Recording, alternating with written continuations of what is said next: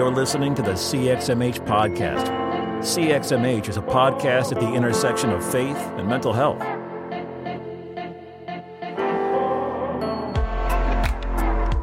Hey, welcome back to CXMH. Um, my name is Dr. Holly Oxhandler, and I am joined, as always, by my co-host Robert Vore. As always, As always, how are you doing today? I'm good. I'm good. There's something not as always about this one though. I know this is so fun, Yeah. y'all. We are sitting in my parents' um, kitchen right now, recording this episode live. Yeah. So fun. So I do want to put a plug in a little thank you to um, Susan Case Designs for um, providing this episode. For letting us use this space Yes, and recording and yes. this. Yeah. yeah, I'm super, super thankful. But this is so fun, y'all. We're just sitting here, just chatting about how things have been, and Yeah. um, We literally just had to pause and say like, wait, wait, wait, let's record all this Yeah, because we were having a conversation anyway. Yeah. I know, I love this. It's so fun. Um, y'all, normally we record these episodes through Skype, so getting to actually sit side by side and do this is a lot of fun. Yeah. So Yeah. Well, today, Robert and I have been talking a little bit lately just about, you know, faith and uh, the faith journey. You know, we talk a lot about both faith and mental health on this show, obviously. And something that we realized we haven't really talked a whole, whole lot about is the faith journey and um, how doubt can trickle into the faith journey and just kind of what that looks like. So, for this week's episode, I, I kind of thought it might be helpful for us to unpack a little bit about our faith journeys and um, integrate some some work on the various stages of faith that are quite normalized um, across traditions, and so that's kind of what we're doing today. Does that sound okay with you, Robert? Yeah, absolutely. And I, what I think is interesting, you even right there, you said the way that faith like trickles into the faith journey, and I don't, we actually haven't discussed Oh, doubt. like, the way that doubt yes, yes, trickles yes, into yes, sorry. faith journey. Yeah. the way that doubt trickles into the faith journey and i don't i don't know if we're gonna like disagree on anything because typically we don't necessarily but i think i would say that that doubt is like an integral part of faith Yeah. journeys Yeah. uh, as opposed to something to be necessarily avoided but Yep. we'll get into all that Yeah, no, I totally agree. I think we're going to be on the same page with that too. But Yeah. awesome. Well, well, why don't we start with you, okay if you feel comfortable with that? yeah Yeah? I feel great Okay. Yeah. Well, why don't you, Robert Vore, tell us a little bit about your faith journey? Yeah, I think, you know, it's probably not that different from a lot of people, right? Uh, I grew up in a church. I grew up in a Catholic church, uh, and it, it was a thing that we like did on Sundays. It was, you know, you like got up and went, and you went to Sunday school and all that, um, and it was fine. I, I mean. Uh, I think a lot of it was like a social component. I I always like kind of wrestle with how to uh, like apply my now lens on things that were happening then, right? Because Yeah. I don't think, you know, in middle school or whatever, I would have said, like, oh, I don't care about any of this. It, it's just the kind of a thing we do because it didn't matter, right? I- There were friends there and like the, a lot of social things. Uh, but for looking at it now, I think I, I view it much differently. So I think that's always a, a weird thing is trying to apply like our now lens on things previously No, that's a good point. That's Um, a really good point.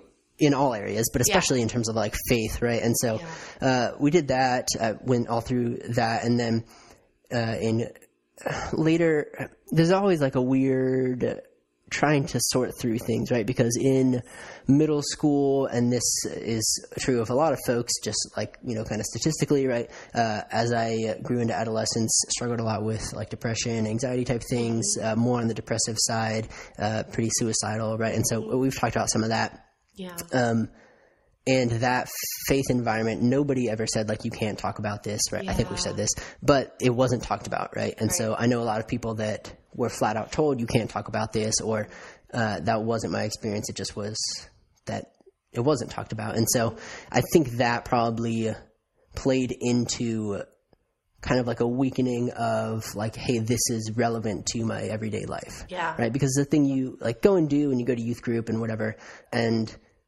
I think the way we think about belief some, and even talk about belief sometimes is like kind of just this head thing. Yeah. But like that's essentially it, right? Like you could say, I believe in these things, but like that just is what it is. Like you, you know. Right.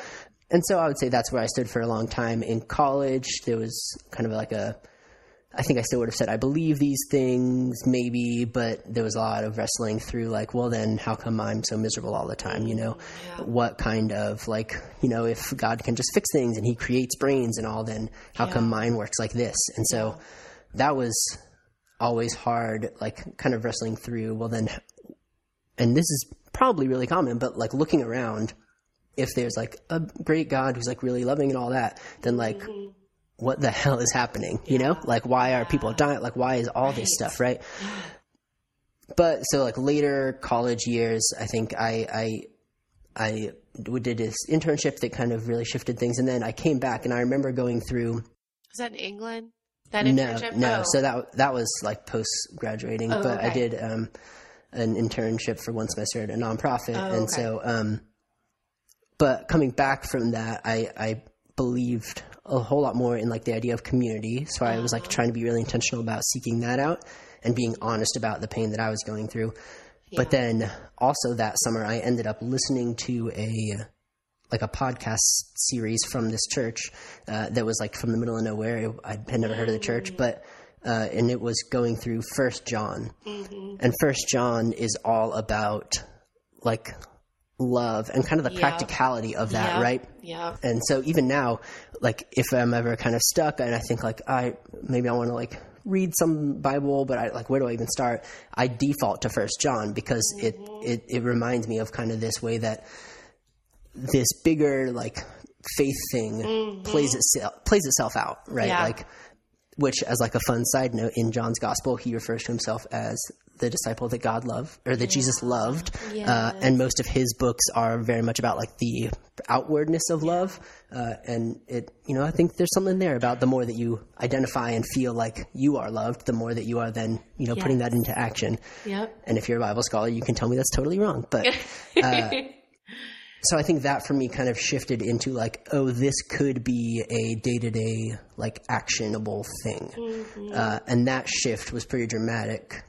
And then since then, it's kind of been like a simultaneous like deconstruction, reconstruction, yeah. kind of just sorting through like which things uh, do I believe to be true, which things are just things that I was told, like which thing, you know, kind of sorting yeah. through this like cultural Christianity, this right. like smorgasbord of belief statements that people give us as we yeah. as we move through life. And so, um, even now, I would say I'm I'm in that process. I think I'm have reconstructed quite a bit, but mm. I mean, every now and again, you know, you look at something that someone, you know, a, a prominent faith leader says on an interview or something, and you say like, um, I don't know about that. I think that yeah. is terrible, yeah. Uh, and that doesn't reflect the character of what I believe to be the character of God. And so, yeah and so then now I'm here, I guess. I don't. Yeah. So what do you? Can I ask like what you're doing today? Like, what does your faith look like today?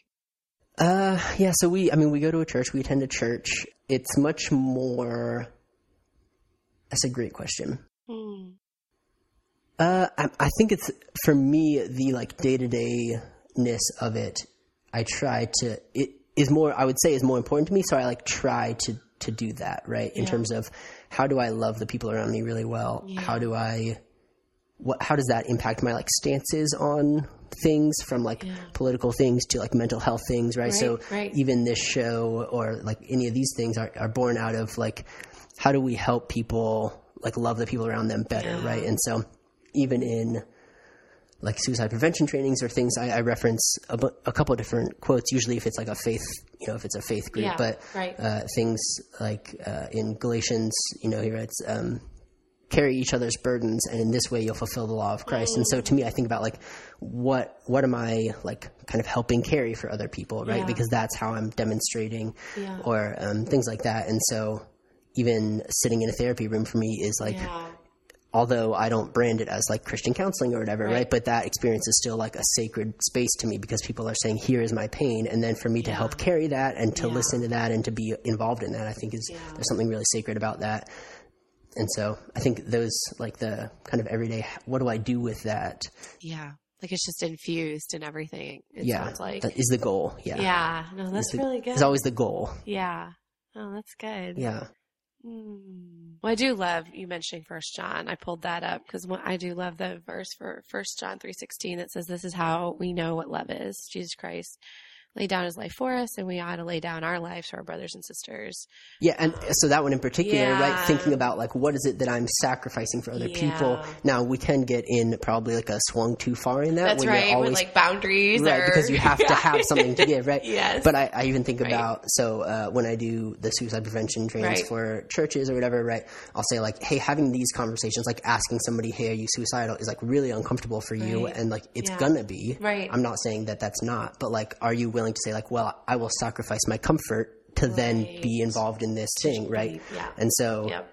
thinking about things in, in those terms are always helpful to me while keeping in mind that like I have to have something to, to give, right? Like I, the goal is to be a river. There's like things flowing in and flowing out. That's right. If nothing's flowing out, you're swamp. If nothing's flowing Yeah. in and you're just giving, then like Yeah. you run out of things to give, right? So Oh, that's good. I like that analogy. yeah, Yeah. it's, uh, my friend Christine, I think is where that came from when we worked in England. Oh, that's awesome. But yeah, so I think even that one is like a good example to me of like what instead of like love, but like what do we do with that? You right, know? right, right. Yeah. Like where's the practical? yeah, Yeah. yeah, Yeah. Well, for me, I feel like that's where social work comes right in. And I'm Yeah. sure that's how you feel with counseling. yeah, yeah. Yeah. So there's even a really practical example, Yeah. right? Of like Jesus saying like, "Hey, like this world is like a big mess and there's a bunch of pain, but like I'm willing to step into that because I love you." Yes. For me, then to say like, "Hey, I, I very much want to like step into people's pain with them." Yes. and not just like fix it from afar or like Right. avoid it, but like can I step into this and then like you know it's worth that. I was just talking with my mom about this before you came over, actually, and we were talking about because she, um, we were talking about this uh, and some of that wrestling and doubt, and you know, and I was I kept going back to that word Emmanuel, which is God, God with us. Yeah. You know, God, not that you know God has a magic wand and is just fixing everything, but that no matter what, um, that God's walking beside us through everything, every single step of this journey. Yeah. So, yeah. Which even that is like such a a beautiful departure of how we think about things because a lot of times we think like how can I like solve this person's problem? How can I fix this for them? Yeah. Uh, and so often, I'm sure you know this, but like what people need is somebody to say like I acknowledge this sucks and is like painful, and I'm gonna like sit here with you in That's that right. instead And of like, hold the space well, I'm gonna them. do something, right? That's right. which Yeah. uh, is a it's a good instinct I think of saying like, hey, what can I do for you? And, it may have good intentions, yeah, but and there may, may be something. So yeah. I always try to kind of do both of like, hey, if there's anything I can do, I will do it. But also, if not, like I just want to sit here with I'm you with in you. this. You know, Yeah. No, I totally get it. Oh, I get it. That's good. Well, um, so I have a similar background in the fact that I grew up Catholic and, and, um, I went to Catholic school my whole upbringing from, you know, preschool all the way up until my first semester of college. Um, and, um, for me, it was very similar of, you know, going to church every Sunday and going through and doing all the sacraments. And, you know, we had religion class, like, you know, every day in school growing up. And, and I'm really grateful for that. But I remember at a young age wrestling a lot with it because I, I would hear, you know, my teachers saying one thing to me, but then what was happening in my daily life, I was like, this is not congruent. And, and I'm, I'm really struggling with hearing these things or these are the commandments we should keep up with, but like, how do, because of some of the pain that was going on in my life at that time, like how, how can I really honor some of those things? So, um, so I struggled with that when I was younger. And then it was in eighth grade. Um, the school that I went to had this event called the Passion Mime. Um, and we would all dress up in black with white on our faces and, um, passion mime. mime, mime, like M-I-M-E. So we dress, so we dressed up like mimes. Oh, I'm so I'm so interested to see where this goes. So, um, we had one student read the story of uh, the crucifixion, and we would walk around silently and act it out. And we went through like these months of practicing and preparation, and there was something about going through this and the silence and the heaviness of it as in I was in eighth grade. I was Yeah. like what, thirteen or fourteen at Yeah. the time? Um but there was such a heaviness with it and the the truth is is that one of my really good friends was the one who was picked to be Jesus Hmm. and something clicked for me at that point in learning and recognizing finally taking in the fact that um that you know, since I could see this person as being a friend of mine, I'm, it was not too far to jump to it being Jesus and thinking Hmm. that Jesus genuinely loved me so much that um, that he was willing to die on a cross for me. Yeah. And that was heavy at a young age. And I kind of carried that for a while. But I still wrestled a ton and doubted and, you know, wrestling with the pain of like, you know, God loves us. Like, why are these things happening in Yeah. my life? This pain Yeah. and suffering. And, and then I went away to school. I went to St. Bonaventure University in New York for a semester. And during that, we had, um, these weekly meditations. And one of the things that we did was um, we would sit and do the be still and know that I'm God prayer. So you start out with that line and then you go to be still and know, and then um, that I am, be still and know, be still and be. Hmm. And, and we would go on these retreats and I felt so much, I like started to get a lot closer to God um, during that season and in a whole new way than I, yeah, had expected.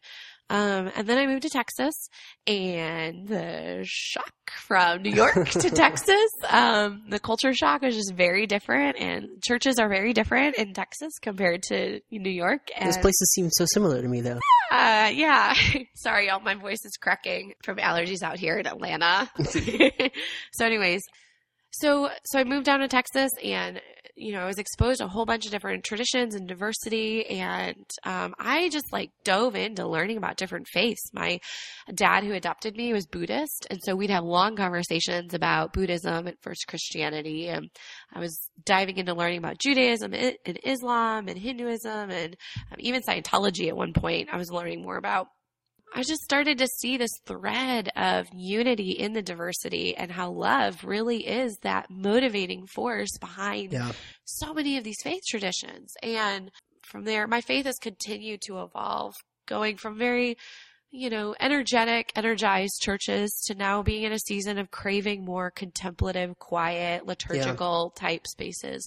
And where I am today is certainly like I I know I've told you this, like I practice centering prayer every morning Yeah. for like 20 minutes and practice gratitude at each night um, before I end the day. Um, but f- wrestling with doubt has just been absolutely one big part of this whole journey Yeah. too. Yeah. And it, there's a comfort in it for me because I've learned and leaned into the truth that the opposite of faith isn't doubt, it's certainty. Hmm. And so if I'm clinging to faith with these closed fists and white knuckled, you know, just like, this is how it is, then I am not open to the goodness and truth and blessing and love that God is wanting to give me Hmm. an awareness and awakening. So I've tried to really lean into that, like open palm, receiving, uh, I guess, version of my faith Yeah. to the point that I know with like I told you with my tattoos, I got one of them is a little heart that's on the inside of my wrist as a reminder to keep my palms up. Hmm. Um, and then I'm going to miss a lot if I keep my hands closed tight. Yeah, So yeah. No, I think that's great. And even talking about kind of this like doubt, right? Because part of what spawned this conversation is a couple Yeah. conversations recently within like the CXMH community and things like that of, Uh-huh. of like doubt. Even we've had conversations about things. Um, and so doubt seems to come attached as like the, the opposite of faith, right? And Yeah. I remember right when I finished college, I think it was my, I was doing my internship, uh, not the one I mentioned before, but a different one at a college ministry. And I read this book by Greg Boyd called The Benefit of the Doubt. And it like super shifted a lot of things for me in that sense, right? Because he talks about the way that doubt is presented as like a sin, right? yeah, as the opposite, you know, Yeah. doubt as like the absence of faith. Right. Uh, and so our goal is just to like believe as hard as you can, which doesn't mean anything, right? Right. Uh, and so that there's a couple problems with that. One, that doesn't mean anything, Right. If somebody says like, "What do I do?" and you say, "Well, just believe harder," uh, Oh that does gosh. nothing, right? No, it shames someone because they're like, "Oh my gosh, I'm not believing enough. What's wrong with me?" Right. Ah, And like one of the other problems with that is if that is truly the case, like the goal is just to believe whatever as hard as you can, then that means we're essentially just everything's based on like a roll of the dice of like what faith tradition were you born into? Yeah. Because if Yeah. if it's like you can never doubt whatever the thing is, it's Yeah. well you were born in one church, I was Right. born in a different church with different parents, with different like Right. friends, Yeah. with different so then it's like well, you're kind of hoping that that's the right one, Yeah. right? Which doesn't seem to really make sense. And Right. what I believe to be the character of God, that doesn't make sense. So, so doubt, instead of being like this negative thing, being kind of this process of figuring out of, right? It's kind of this natural element. Yeah. And even if you look scripturally, right, in one of my favorite books is the book of Job, Yes. for a lot of Oh reasons. gosh, but I one of the things that Job is wrestling with Yep. is something that I mean we both mentioned, but then also Yeah. I think is very common of like, well, then what do I do with all these like bad things, right? All this suffering. Yeah. Uh, and what I love about this story, right? All his friends come and they like sit with him for a bit, which is good. Uh, and then Job is like yelling at God, like he's like wrestling with God. Right. Uh, and then his friends come and try to like give him, you know, his one friend A will like give him, you know, here's the here's the answer. Yeah. Uh, and then Job will like argue a little bit back at him, but then also then keep arguing with God. And then friend two, same thing, friend three. And you see Job's arguments gradually progress more towards arguing with his friends and more against Oh. arguing with God.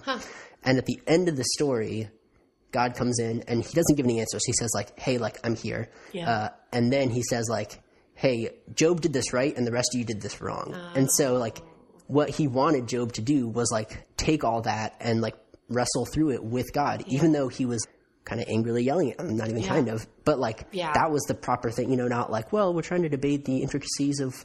That's Yeah. what he wanted, Right. right? And the, the Yeah. story like Jacob wrestling, like to get the blessing, like Yes. he lives with a limp after it because like it took Right, a toll but he right. like the wrestling through the night was That's like right. it wasn't painted as a bad thing right. it's like Yep. he got the blessing you know and so Yep. this idea of like well you're never just like believe hard enough uh, a i think is kind of impossible but also like that's just awful for people Yeah. you know because it's, It's so impossible shaming. It is. Yeah. Well, and what's enough?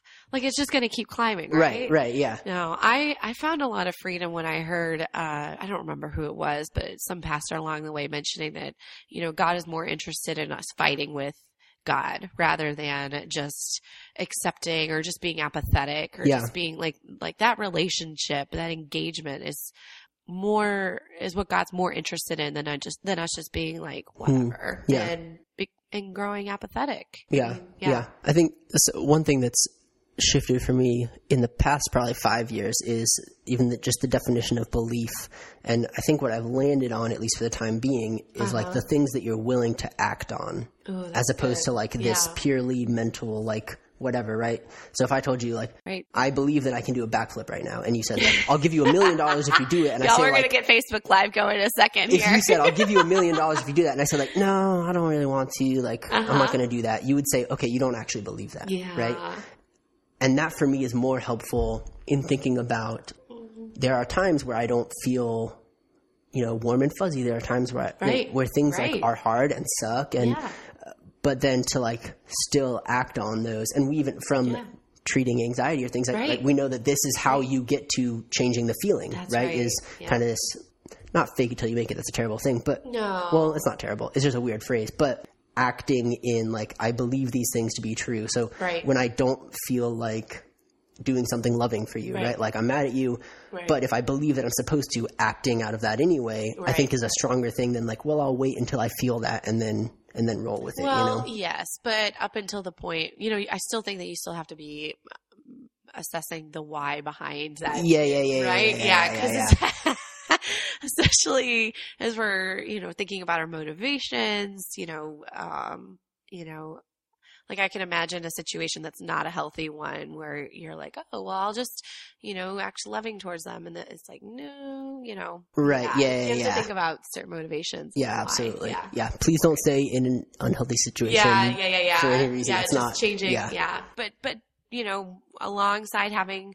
um, a good spiritual director or therapist or you know coach or, or whatever you know works best for you, I think that's good. Yeah. You know what I just thought about? This What's is going to be like a weird. So Brooke and I were watching The Bachelor the other day, Uh, right? And oh, that's right. I forgot y'all watched that. multiple so No super common in these shows is there starts like you know some drama between two people or Oh, whatever God. and then they do like the one-on-one little camera thing and Mm-hmm. inevitably what will happen is you know whatever girl or guy but this season it's girls fighting right they say like listen i'm like so loving and i'm like patient and i will be your best friend Oh until you make me mad and then and so every time i think and brooke even commented on it last like well then you're not really I, yeah, that's what- right. that's not okay that's everybody then right. like that's right. what are you saying here? You know, Yeah. and just like kind of acting out of whatever is happening right now instead of like, well, I'm committed to being these things. Right. I think that's like an interesting. Yeah. I just thought about it while we were having that conversation. I was like, That's awesome. hmm. Mm. Well, it's good. Well, one of the things that we were thinking about with this episode too is, um, you know, talking a little bit about Fowler's stages of faith and how they grow over time. Um, and Fowler has a, a generally, you know, there's some kind of age gaps or stretches in which each of these happen and unfold, but we figured we could kind of share these as well. I mean, and maybe even think about how that these have applied for like our journeys too. Yeah, yeah. And we should say these are James Fowler's, the ones that he kind of said and then assigned label like ages to, right? Right, right. Pretty much nothing in like this area of things you can say like this is an exact formula that That's always works, right? So this is right. what Yes. James Fowler proposed as like And these are theories. It's uh, not theories. like he's yeah, yeah. right, yeah, exactly. and particularly the ages I think are going to be interesting to Yeah. to talk about. So, um, so in his first stage, he has the intuitive projective, which is uh, really for preschool kids um, who fantasy, in which fantasy and reality get mixed together. Um, and this is when the most basic ideas about God or some higher power are usually picked up from their parents or society. And should we just go back and forth, or do you want to do a next one?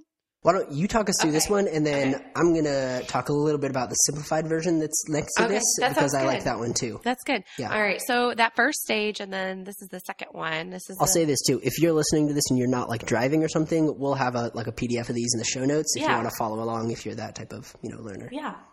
So the next one is the mythic literal, which is when children become school age, they start understanding the world um, in a more lo- logical ways. They accept the stories that are told um, to them by their faith community, but they tend to understand them in very literal ways. Um, some people, it says, remain in this stage through adulthood. So, Robert, do you want to give us that kind of little simplified version?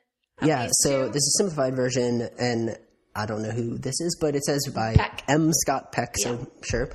And he kind of lumps these into what he calls chaotic or antisocial. Uh, I don't think he means that in a negative way, right. uh, but hmm, I don't like this description of it. Yeah. That's okay. And it kind of pre-formalizing any kind of beliefs, right? So if you think about uh, in Fowler's, he attaches this to like very young children, right? So kind of, uh, I think of some friends, and when they say like ask him about Jesus, what he mostly refers to is like the baby Jesus toy of uh, like their nativity scene because that's the most recent. Like so, kind of this fantasy reality type. Like I don't know, this thing might exist, but it's the same as uh, Daniel Tiger. Yeah.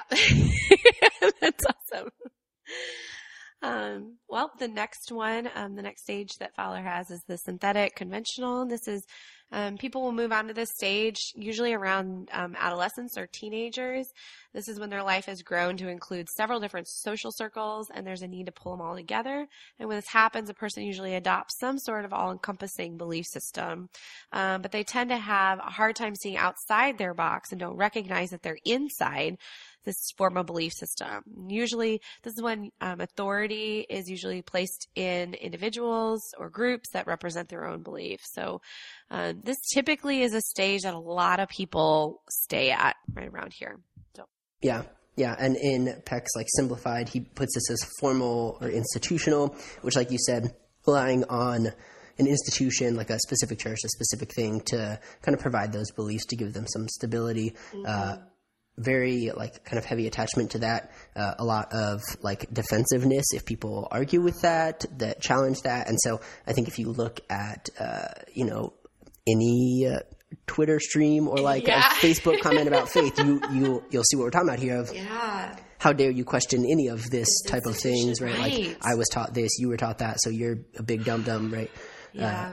Uh, things like that, and so I do think so. What's interesting, even so far, the, that Fowler proposed them with specific ages, but I think if if you're someone who uh, maybe didn't grow up in a faith tradition or something, right, these can happen kind of at any point where Yes, you that's right. start to develop right. some kind of Yeah. faith, and then you say like, oh, I really trust these people based on my experience or whatever, and so then you like lean into that. Yeah. Yeah. No, there's definitely not a rigid, like, this is exactly at the age. And, you know, and again, you may get stuck at certain stages or um, maybe go back at certain points. Um, but this is generally kind of rules of thumb. Yeah.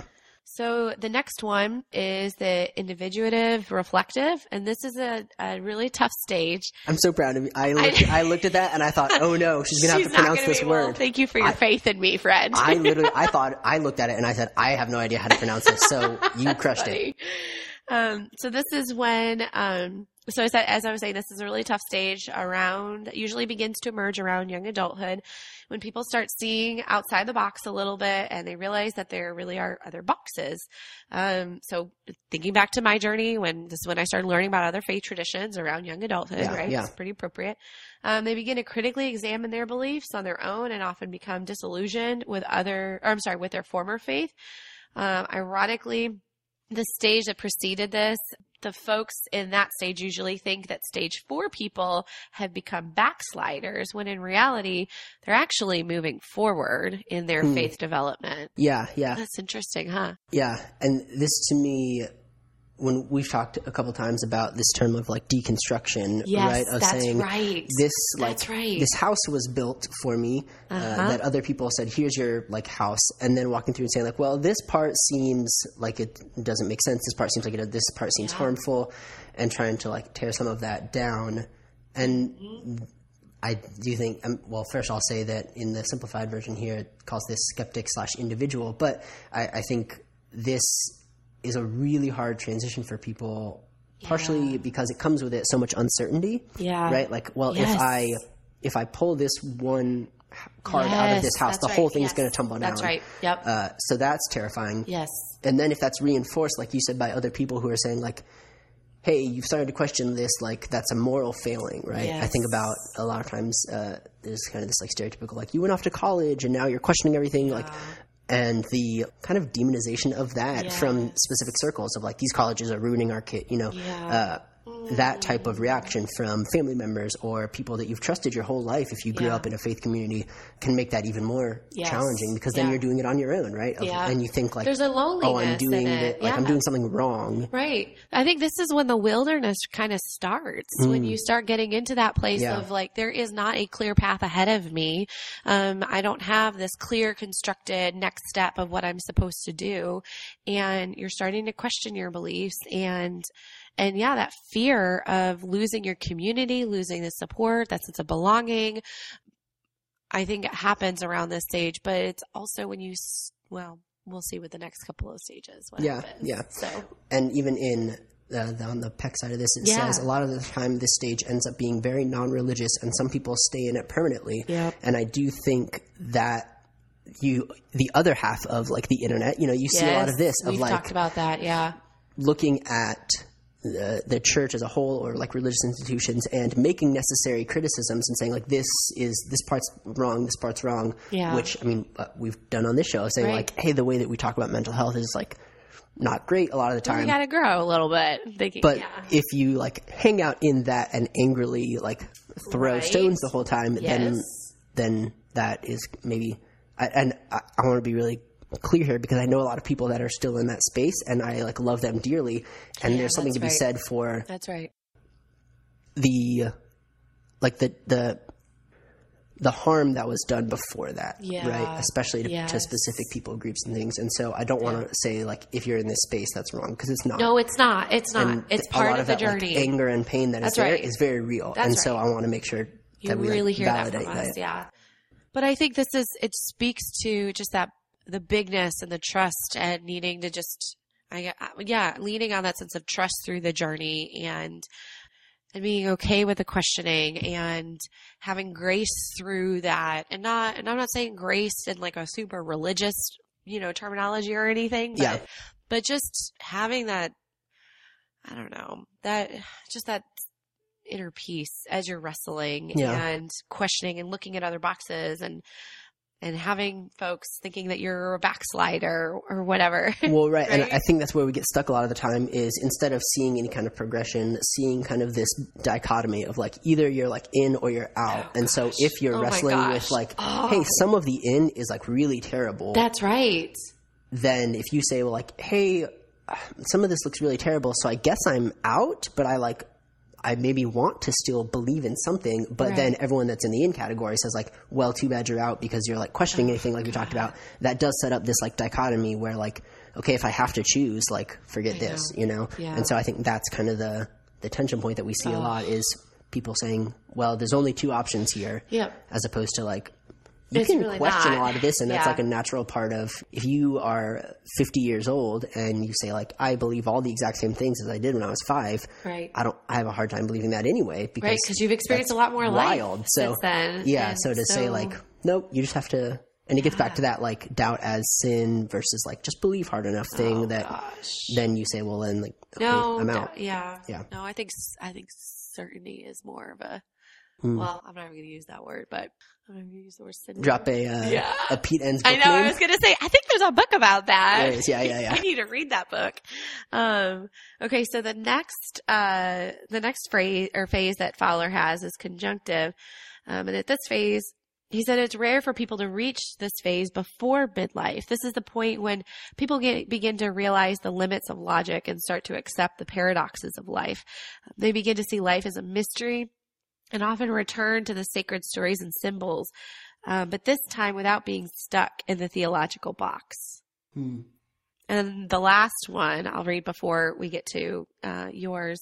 The last phase is universalizing. A few people reach this stage, but those who do tend to live their life in the full service of others without any real worries or doubts. Hmm. So, Yeah, few people indeed. few people indeed. And he wears it out, yeah. right. And yeah. Peck combines these two into mystical slash communal and Uh-huh. says, you know, people who reach this stage start to realize there's truth to be found in both the previous two stages, which kind of that reconstruction that we talked about Yeah. of some of this can can still be true while discarding some of the parts that Right. weren't. Uh, Yeah. But then also some of the other things that I've learned since then can be true. Yeah. Uh, it, it even says life can be paradoxical and full of mystery. Yes. And I think that's so like that's that's like the whole thing, right? Yeah. Is accepting that like God could be love, but also pain is very real, right? Yeah. As opposed to like uh, I think about you know articles people write like if you complain about any pain, you're like you're saying that God's whatever isn't good enough for you, and yeah. well, that's like a really big oversimplification for I know. people who are going through very real pain like every day Yes. you Yeah, know so to that's look right. at someone and say like hey i know a family member just died uh, you should celebrate anyway like that's wild Yeah. uh, but being able to say like hey things like your pain is very very real and that you know there are there that sucks and there are like things to process through while holding on to some sense of hope and that doesn't mean like be happy but like that there's like this greater kind of joy Yeah, right yeah, yeah. Uh, I think that's like you know what we try to do a lot on the show is say both those things can coexist. That's right. Instead of like, well, either you're here or you're there, neither of which work particularly well. Yeah, yeah. Yeah. So this reminds me a lot of one of the things that I didn't mention about in my journey was that at one point in grad school, I had the opportunity to travel to Turkey. Um, and part of that trip, we visited Rumi's burial site. Um, and I fell in love with Rumi's poetry when Hmm. I was in grad school and just being exposed to you know, mysticism and the ability to hold, you know, to move away from that non-dualistic thing or move, to move away from dualistic thinking and to lean more into the non-dualistic thinking, being able to hold and accept those paradoxes and say it can be both this and this. And it, it doesn't make sense. It's not cut and clear and easy, but I can hold all of it together and trust. I mean, for me, this is truly coming from a place for myself to be able to hold that tension and trust that God is so much bigger and is holding all of it together that I don't have to be the one in control and recognize there are limits of logic that I'm not going to be able to you know, think through and make sense of every single thing that happens in this Yeah, world, yeah. right? Every pain, every suffering, every joy, every goodness, every blessing. I'm not going to be able to make sense of all of it, but I can at least open my hands up and trust that someone or something bigger than me is holding it all together Hmm. and to lean into that mystery and say I don't I'm I don't have to have it all figured out myself and that's okay. I'm I'm comfortable with not knowing it all. Yeah. Um, that takes a lot of work, I think, to get to that place. Hmm. And I don't think that we forever stay in that place. I think that things happen in our lives where we kind of retreat to old ways of coping with things. Yeah. Um, So yeah.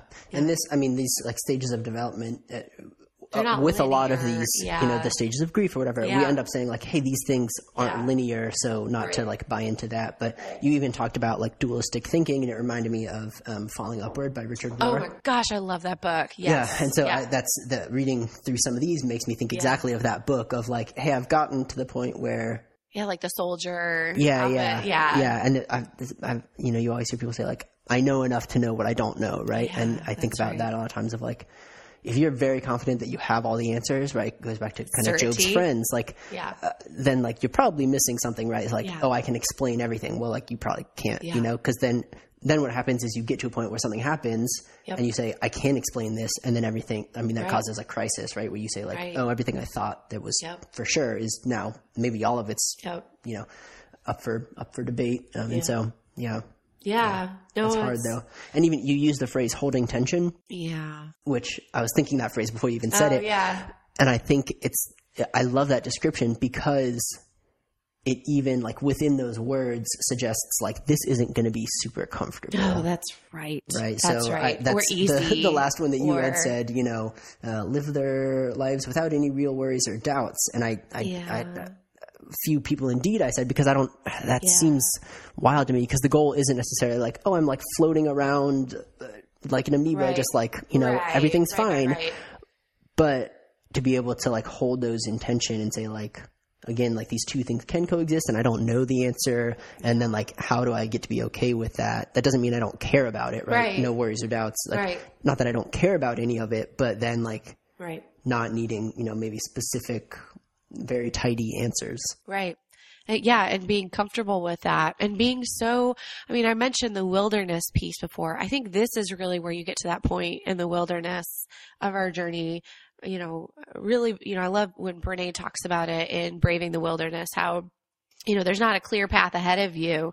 Um, like, and if there was a clear path ahead of you, then it's not your path. yeah Like you're following someone else's, right? yeah Um, but but there's a point at which you it's scary and it's always going to be a little bit scary, but you you lean into it and, get comfortable enough with it that you're not seeking those boundaries and sense of grounding from things outside of you like a institutional church or religion or something like that but but you start to shift into that grounding deep within. Um and i think i think that's a little bit of where fowler is going with this too because you're leaning into that mystery you're okay with it you're not being you're not feeling like you're stuck in this theological box and I don't know that it's that you don't have any real worries or doubts. I mean, yeah, I don't know. I mean, I would love to say that at some point I could be there. I know there are times in which I have felt genuine peace and contentment and groundedness, right? But I then really something do. happens and you're worried again What's that? then something happens and you're worried again Yeah, I mean, like I don't think we're I'm completely immune to it, you know. Um, and I think that you know, as life gets busy, we fall into some diff, you know, various coping mechanisms that I think pull us out of this sense of peace and contentment. But again, for me, this is why I practice centering prayer every day because I need to be reminded that I am the beloved, that Mm. God loves me, that I don't need to hustle for it, and um, that I don't have to worry that God's holding it all together. And that's for me. That's my journey. Um, It's not what I would ever say anyone else needs to believe or has to believe. It's just where I have found my truth. Yeah, yeah. And just like a, a, a follow up question that I think I already know the answer to, Uh-oh. but right. So when you say like God's holding it all, all together, I don't need to worry. What you don't mean is like, well, Yeah. like toss my hands up, like, well, God has it, so like I don't have any part No, in no, this, no, no, right? no. Like we still have a.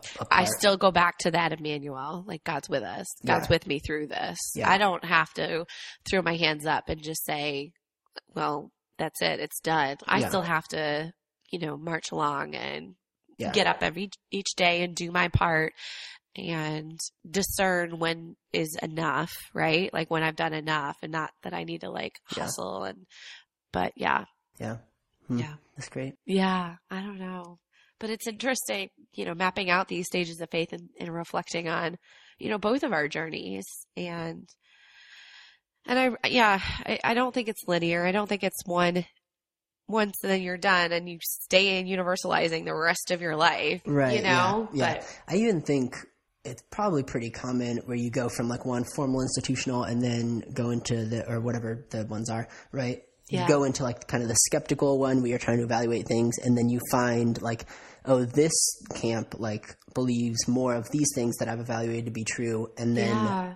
Maybe go into like the formal institutional with them where you're Right. like, oh, well, then these people are like, Right. this thing is This is what's completely right. and those Yeah. people are wrong. Right. And then you kind of get in the same, Uh-huh. and then eventually those people do something bad or, you know, something happens where you say like, oh, wait, shoot, maybe this is, and so kind of this eternal, like, I'm trying to find the people that have it all right or like, which Oh, man. is why, uh, you know, sometimes people are like, what denomination are you? And I literally couldn't tell you the difference between essentially any denomination because I I haven't like investigated them to try and figure out which one because like I don't know that I care that much because Oh, yeah. they are just like they're different boxes Yeah. and I don't know that I particularly want to say like which box do I think But for some people, that really does matter. Yeah. As you can see e- in these stages of faith development, you know, for some folks at certain points along the way, that box is a big deal for them. yeah yeah And that's where they're building their identity and, you know, but then at some point later, it deconstructs. yeah Right? yeah Yeah. yeah But, um, yeah, and I definitely don't want to like disrespect the different denominations because I know each one has its gifts that it offers the world right right right? But um but yeah, I think you and I are probably very similar in Yeah. terms of thinking about what those gifts are that each denomination bring, but what where we land with Yeah. what we yeah, Yeah. believe. Yeah. yeah That's good. that's good Oh man. Well, what else? I don't know I, I, I, I like we got to talk some about our not that the show's about us obviously but you know put some like kind of narrative to it I and then also uh, you know be Yeah. be nerdy and talk about I some like proposed Yes. uh, theories here um, but hopefully that's helpful for and if you say if you go look at this pdf and you say like this whole thing doesn't match me at all that's fine you Yeah, know? no, that's totally but fine. maybe That's maybe right. for some people like kind of attaching some language of like oh Yeah. right this is you know it may help in thinking of, oh, that's what was happening at this point in my life Right, as I yeah. was, yeah. yeah And y'all got to learn a little bit more about where Robert and I mm-hmm. are yeah yeah in our faith journeys. Yeah. So, well holly any closing words for our guests today oh, wait for our listeners today I know. think i always do that No, no, no. Oh, I know. That's right. Cause it's, it's us.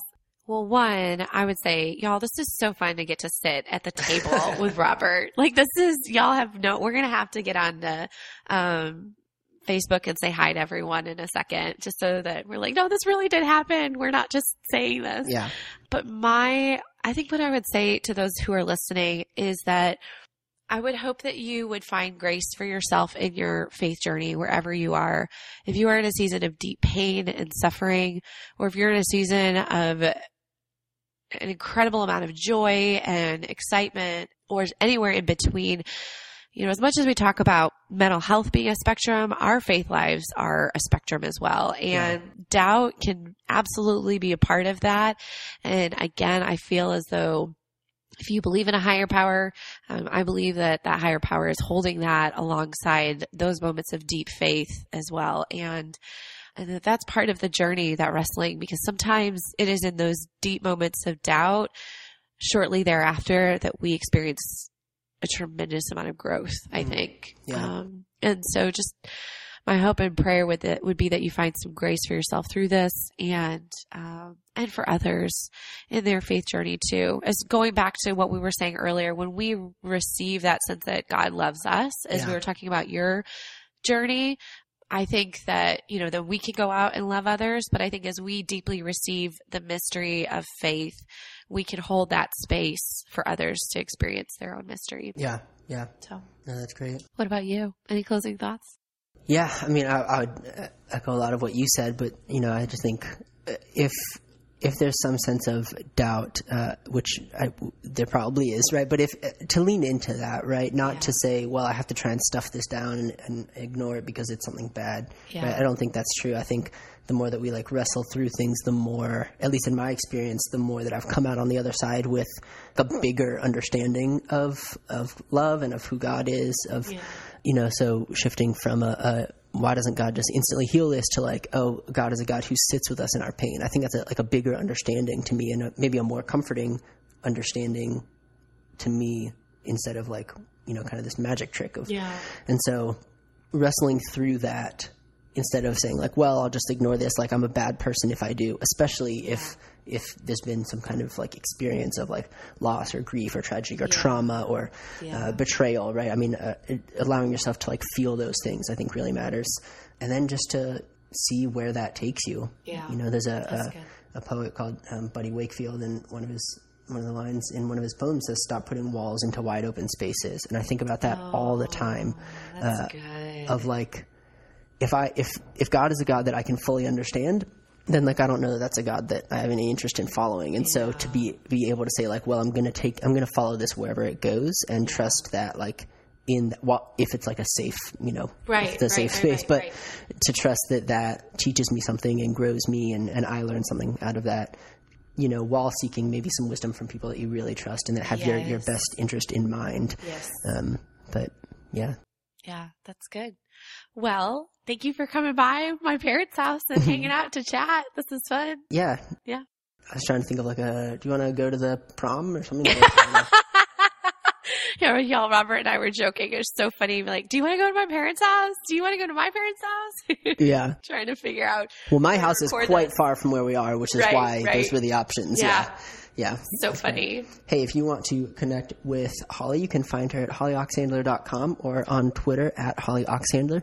If you want to connect with me, you can find me at robert-vore.com or on pretty much any social media at Robert Vore. Uh, as always, go connect with the show all over the place. Join the Facebook community group and support us on Patreon, all those good things. Yeah. Yeah. And another little shout out. Thank you, Susan Case Designs, for letting us yeah. hang out in the kitchen. We appreciate yeah. it. Yeah, that's great. All right. Have a good day, y'all. Let's go see if your mom will make us pizza bagels. Yes. Bye. Thanks for listening to the CXMH podcast. Want to score some major brownie points? Leave us five stars and an honest review on iTunes. Follow us on social media at CXMH Podcast and email us with questions, comments, and interview requests at CXMHpodcast at gmail.com.